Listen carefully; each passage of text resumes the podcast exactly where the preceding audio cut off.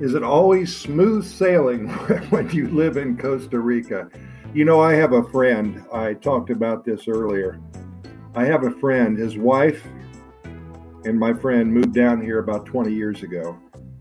And he's he's a pretty cool guy. He really is. It's funny because I've never met him face to face, but we've talked on the phone so many times and I've read a lot of his blog posts, which I think are incredible. And you know what? I tend to agree with him. He just recently wrote a blog post and he labeled it, Is it always smooth sailing when you live in Costa Rica? I'm just going to read just a little bit of it. And then on the episode notes, I'm going to have a link to his blog post so you can see a lot of this stuff yourself. But uh, he says, Is it always smooth sailing when you live in Costa Rica? I can already hear the laughter and the smirking going on behind the scenes.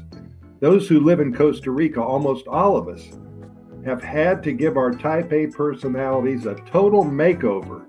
And those of us who have plenty of patience, then he states, my wife, not me, are still tested on almost a daily basis. You know, and that's so true because you have to have patience to live in Costa Rica. That's all there is to it. We're so used to, in the United States and probably in Canada as well, we're so used to a fast paced life. Everything that you do is pretty well coordinated and it goes quickly. But here in Costa Rica, the exact opposite is true. so you got to have patience. And he continues things never run smoothly in Costa Rica. Things seldom run as they are supposed to. It doesn't bother the locals, but it sure bothers almost everybody else. And I'm sure he's talking about gringos. Just a little bit more. He says, For the past two weeks, I've been trying to resolve a legal problem. I've been to seven attorneys. All of them have a different answer to fix my problem. And that is so true. No matter who you talk to, they have a different way to, to talk about it. I sure as hell don't know enough about Costa Rican law to determine which of these attorneys I should choose. And this is not an isolated instance. My wife is trying to get a cash advance from her American Express card and American Express has given her specific directions, but when she goes to the ATM with a facsimile of the card on the machine, none of them work. How frustrating is that? Of course, he continues if you ask for directions, you never know if they're right. He says he remembers hearing stories the first year that they were here about Chinese knockoffs for many appliances that were so cl- uh, so close that you could not tell the difference. But none of them worked. So you're buying something that you're used to buying in America or in Canada that is of very high quality, and all of a sudden, two months later, the damn thing doesn't work.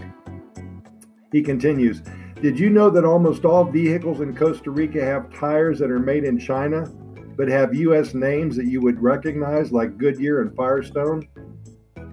And then he tells about a story that. Uh, that uh, he gets uh, he has a problem with a flat tire, and it's all because of that little tire stem. He says that damn thing leaked for two months and he couldn't figure out why. It's just because the tire wasn't made too well. He says we have two bathrooms and showers in our rental house. And when you turn the shower on in one bathroom, the shower comes on in the second bathroom as well. So he says, when we asked our landlord about it, he just smiled and said, Well, one works, doesn't it? Two is better. And then he continues, A sense of humor is mandatory for those who live here. And that is so true, man. You, you got to either laugh about it or you will go crazy. He finishes up by saying, Do not expect efficiency. It is an unknown word here in Costa Rica. You will hear an awful lot of gringos say, why don't they do it this way? Or this makes no sense at all.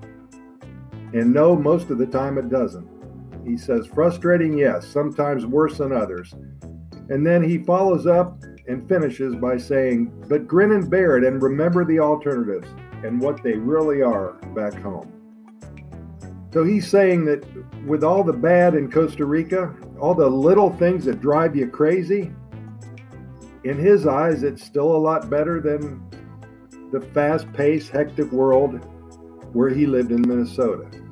So I tend to agree with this, and I like his writing simply because of the fact that he points out some of these negative things. Now, in an earlier episode, I talked about most people who are in the business of getting people to Costa Rica don't talk about the negatives. And at times, I think we're doing a disservice to people who want to move here because they think everything is perfect. They get here, and two years later, guess what? They're on a plane back home. Simple as that. So, anyway, I'm going to provide a link to his blog. His name is Randy Berg, and he really does a great job in writing about Costa Rica. He and his wife, again, have been here for 20 years, and I think you'll enjoy it. Anyway, thanks for listening. We appreciate it, and we'll talk to you real soon.